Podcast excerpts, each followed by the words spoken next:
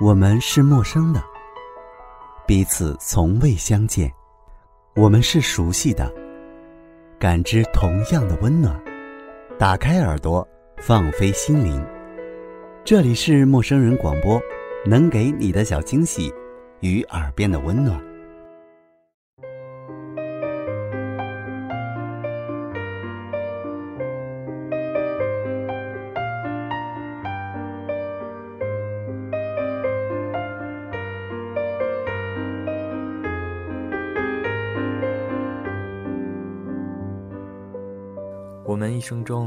反反复复的都在痴迷于一件事情，那就是爱情。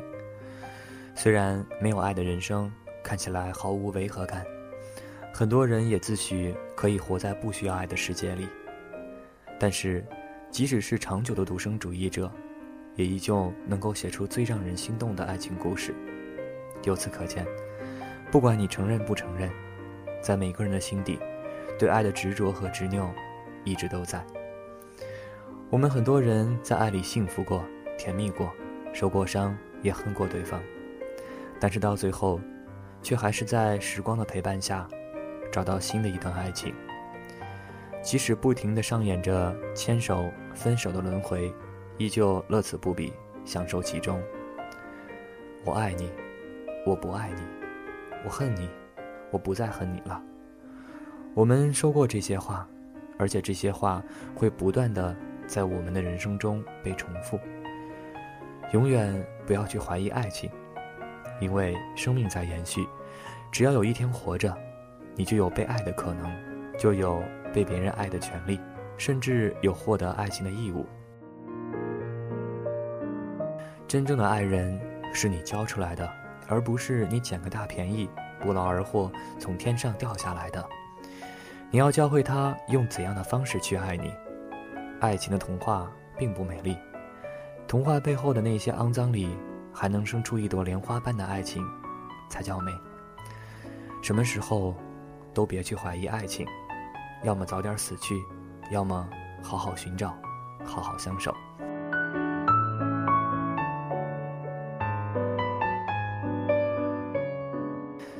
这里是陌生人广播寻爱记专题。我是文森老威，今天我们要分享的是一个会给予那些在爱情里受伤的人重新获得爱情勇气的故事。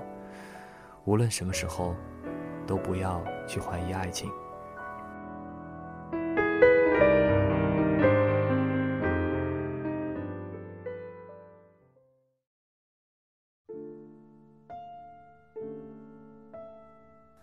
上个月的时候。我在宁波的一家青年旅社的天台上，和我们的总编喝酒聊天。当时我很消沉，因为连续的几段感情的伤，忘不掉旧情人，又遇不见新的情人，总是被爱情打击，看着别人成双成对，可自己只能是对影自怜，挺忧愁的。加上人在旅途不断颠簸，却连个递杯茶。问个暖的人都没有，更觉得孤苦无依。自我感觉自己也不算差，可是为什么总是在准备把自己的心掏给别人的时候，却被他人狠狠的一把推在地上？于是，对着总编心发感慨：我再也不相信爱情了。这些句式，请各位自己发挥自己的想象力，相信你们一定也说过的。例如，我不想怎样怎样了，我再也不会怎样怎样了，我再怎样怎样，我就怎样怎样，诸如此类。总编饶有兴致地抬起头，他显然很少见一贯在外皮笑肉不笑的我，如今那么老气横秋的卖弄沧桑，笑着问我：“你谈过几段恋爱，遇见了几个人，就说你找不到合适的人了？”我哑然了，一下子不知道该怎么回答了。想想自己的人生才过了不到五分之一，也不过遇到了用手指头加脚趾头就能数过来的人，和几个不谙世事的小朋友，谈了几段花未开就谢了的恋情，确实还没有资格去倚老卖老，说自己已蹉跎的再找不到恋人之类的话。总编比我大十二岁，我经常开玩笑说他可以当我叔了。他自己也在经历一段很疲惫的恋情，为了化解尴尬，我又问了主编一个问题：我感觉自己对他们也蛮好的，为什么总是不能走到一起呢？总编又笑了，反问我一句：“你是怎么对他们的？你确定这是他们需要的感情吗？”我再次哑然，因为我确实琢磨不透对方的心里是怎么想的。我用自己的方式去付出，去碰壁。我从来也没有问过一句身边的人：“我这样对待你，你是否就会喜欢？”我说：“我没问过，我也不知道他们是不是会喜欢我这样的方式。但是我真的有用心。”总编此次笑得有些苦涩，在生活和工作里，他是一个经常爱笑的人。爱耍宝，也爱对自己年纪小的人撒娇和扮黑脸，但我知道他的心酸。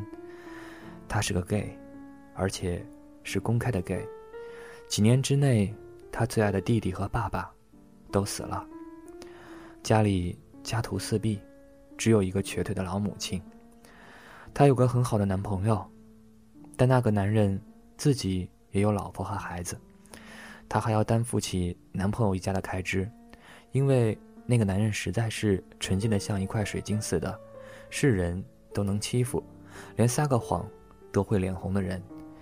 你觉得这样的人能应付得了现今这样人吃人、人踩人的社会吗？总编一直像背着爸爸上学里的那个小孩一样，去哪里工作都会带着他。总编很有才华，是中影视的签约编剧和很多杂志网站的专栏作家。很多地方都在挖他，他也很努力。我经常看见他赶稿的时候伏案而睡。他去工作的前提条件，就是要把自己的男朋友带上，否则给再高的薪资也不会去。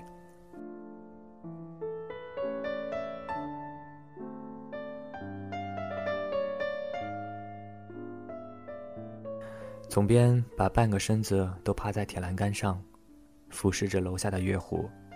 那一晚，月湖格外漂亮，微风轻轻地拂在我们身上，在我们身旁恶作剧地把花朵碰掉。堤岸旁停着小白船，路边摆夜市的人都撤摊了，那个卖唱的乐手也提着琴箱走了。没有人声嘈杂，没有爱情买卖，没有车水马龙，路灯的光影倒映在湖面上，整个城市只剩下了我和总编的呼吸。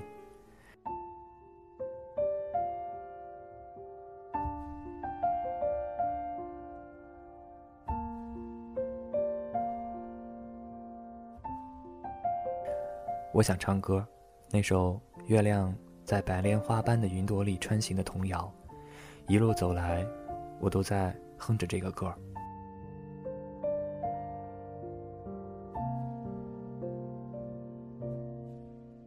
月亮在白莲花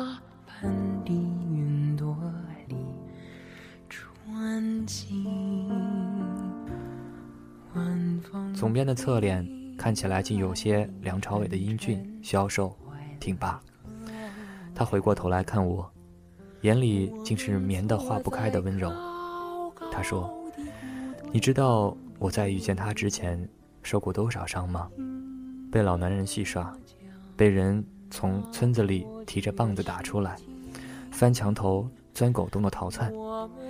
弟弟死了那年，我一个人在家里，饭也不吃。”觉也不睡，双眼熬得通红的写东西，哭得泪都干了。好在他来了，他出现了。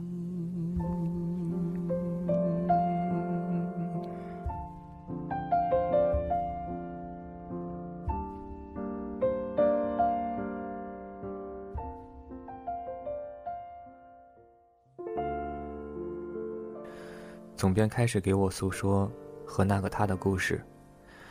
那一年是他最疲惫的时候，弟弟虽然顽劣，但也是他从小看到大的。每次弟弟出了麻烦，都会找他这个哥哥来摆平。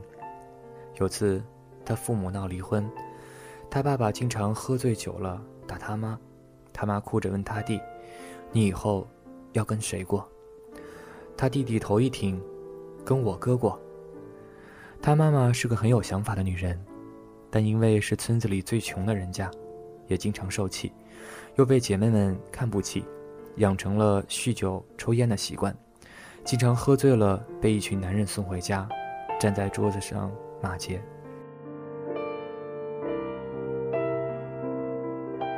就是这样的一个家庭里，最信任、最依靠自己的人死了，总编一下子失去了精神支柱，变得一蹶不振。那句话怎么说的？没有最适合的人，只有最适合的时间。他适合的出现了，顶着一头乱发，从长沙扒火车到大理，给他洗衣服、做饭、修电脑、铺床。夜晚，拍着。哭得呜呜的他的背，什么话都不说，但胜过说所有。总编屋里的一堆脏衣服，他来到大理的第一天，就蹲在卧室里洗衣服，洗完天都黑了，又麻利地钻进了厨房。总编说自己开始是不爱他的，到现在为止，他也没有说过自己爱他，只是他们都知道自己需要彼此。总编不会洗衣服，他就给他洗的香喷喷的，晾暖了给他穿；不会修电脑，他就给他换最实惠、最好的杀毒软件和硬盘；不会做饭，就炖一锅炖给他吃。只要家里有的菜，都会放进去煮，只要保证营养搭配均衡。真正的爱人，是你教出来的，而不是你捡个大便宜、不劳而获从天上掉下来的。你要教会他用怎样的方式去爱你。这是总编和我说的一句让我记忆最深的话。两个人在一起，别去想什么爱情结果之类的，顺其自然就什么都有了。谈一个失败了，就再去谈下一个，收拾行囊，把旧心情打扫，没有什么过不去的坎儿。也别分什么你的责任，他的责任，是责任就一起背着，牵着手往前走。他不会的，你教他；他愿意为你做的，他自然也就学会了。他不会的，你也不必逼着他去学这学那，你可以为他做。你们是两个人，应该像钥匙和锁一样，互相配合着，去打开人生的一扇又一扇门。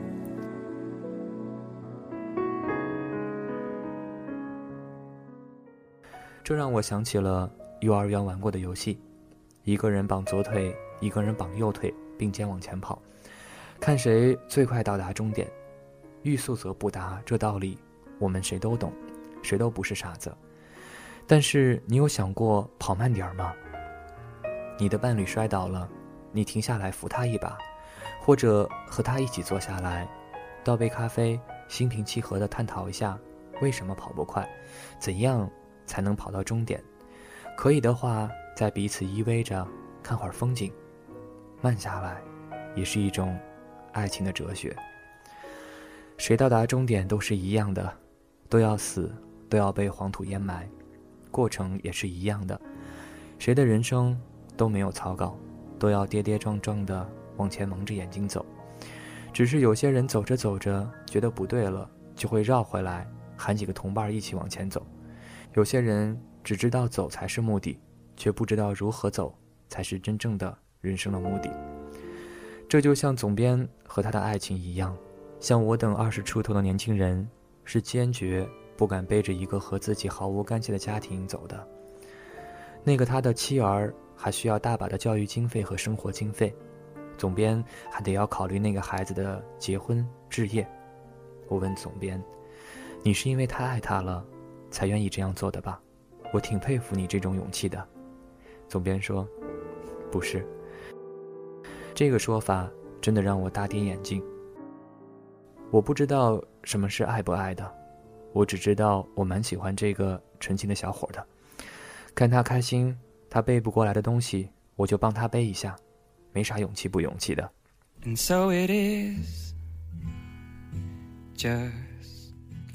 看《拜权女王》时，单无双在跌进沟里时。在卢卡斯面前画了大大的一个八字，看到没？这是八岁，这是你和我之间的问题，你敢跳过来吗？你敢吗？卢卡斯什么话都没有说，轻飘飘的就抬脚越过去了，给了单无双一个大大的拥抱。看见这段的时候，我哭了。我当时就在想，要是有个人愿意为我这样跨过来有多好。可听完总编的故事之后，我就在想。我干嘛非要画那么一个八字出来呢？要是没有所谓的八，就没有所谓的谁先跳谁后跳的一二三四了，也就不会因为这些一二三四生出那么多对爱的犹豫和胆怯。何必呢？不如你闭上眼，你要来了，我就接住你，之后我再给你一个快乐的拥抱，亲吻你的额头。I can't take my eyes off you. I can't take my eyes off of you. Can't take my eyes off you. Can't take my eyes. 在家的时候，因为约稿，我认识了一个残疾男作家。他像电影男主角一样，下半身瘫痪，每天跪在小竹椅上挪着行走。他现在也有了自己的老婆和两个可爱的女儿，他们的爱情故事很平凡，也很动人。他是他的读者，是他的一个邻居的同学，经常在广播里收听他的小说。有天，他坐在门口翻看自己的书稿，一阵大风吹来，把他的书稿都吹散了。他很吃力地趴在地上捡书稿，看见了一袭白裙的他，站在巷子口。洁白的高跟鞋上，玉腿诱人。故事并没有像韩剧一般的狗血，他从他面前走过了，去了另一个巷子里。他继续面不改色地捡起书稿，也没有打算在故事里写这么一段情节，因为他知道，有些擦肩，真的只是擦肩而已。可是后来的后来，他去找自己的同学，却意外地遇见了他。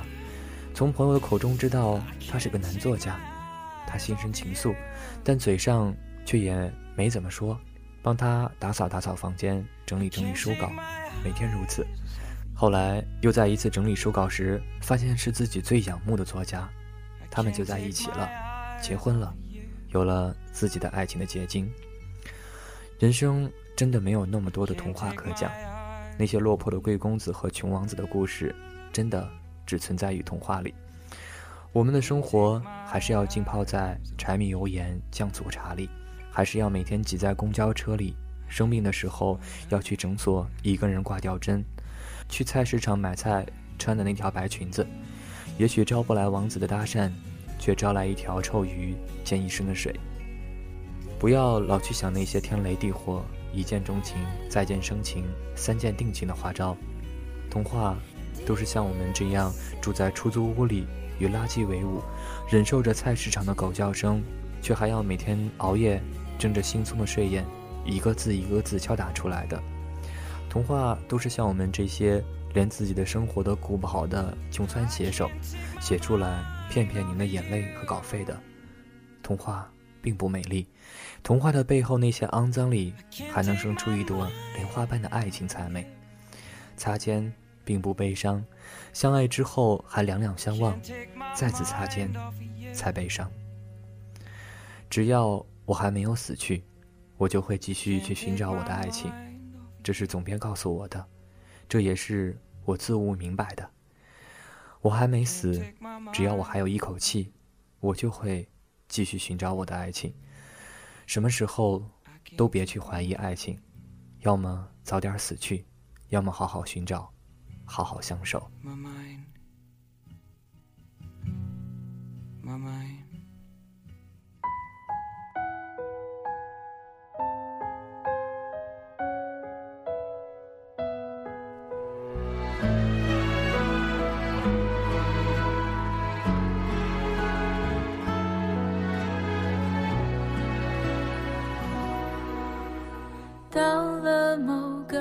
起，你。就会知道，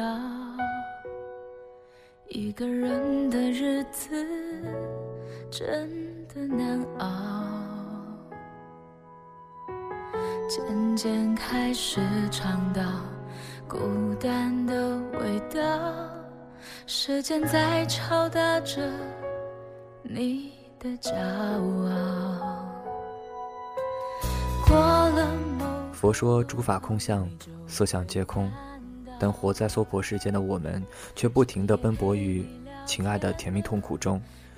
又有几个人能够看破红尘，了凡于世？更多的人，不过就希望有人携手同老，如此而已。爱情对于众生是结束，既然我们在劫难逃，何不享受这佛陀授予我们的轮回之经历？修行路漫漫，荆棘满地，有一人一同走过，也未尝不是一件幸事。不必想着不负如来不负卿，只用让自己内心平安，身心健康，心存小爱大爱，同样也是得道和修行的一种方式。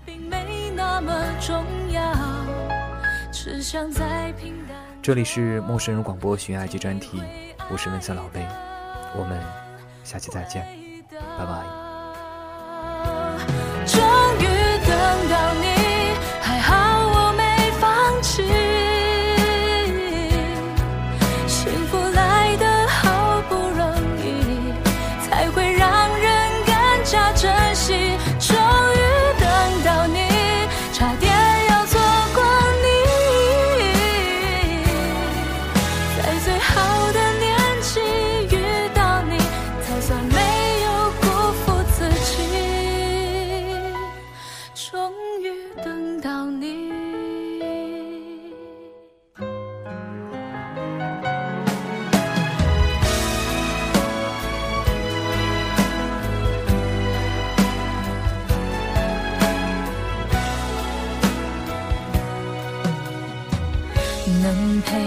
走一程的人有多少？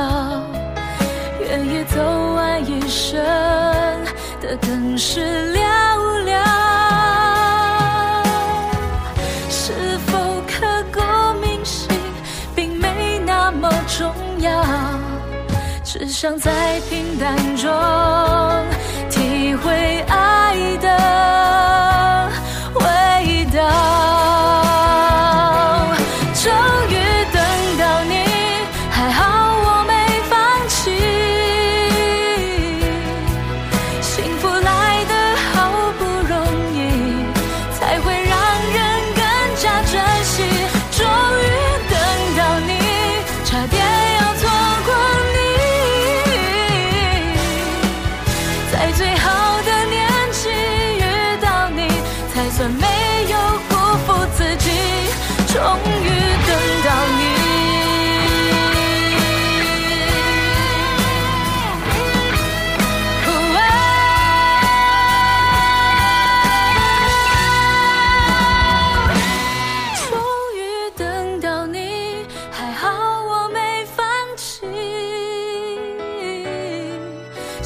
来的好不容易，才会让人更加珍惜。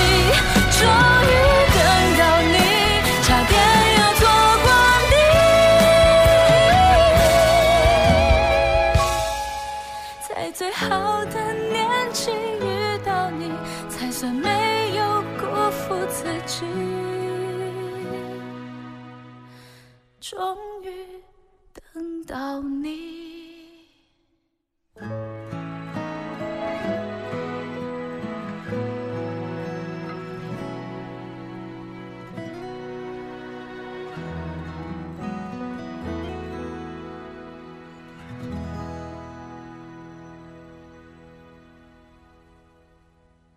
陌生人广播能给你的小惊喜与耳边的温暖。欢迎关注我们的官方微信平台 M M O O F M，或搜索“陌生人”找到我们。如果你也想加入，我们求贤若渴，主播、策划、编辑、后期制作、活动志愿者正在招募中。播客订阅、节目下载、更多收听方式、互动参与、精彩活动、推荐投稿。以及参与到我们的节目录制，尽在陌生人官方网站 m o o f m 到 c o m 或微信平台找到答案。欢迎关注陌生人新浪微博艾特陌生人广播，找到我们。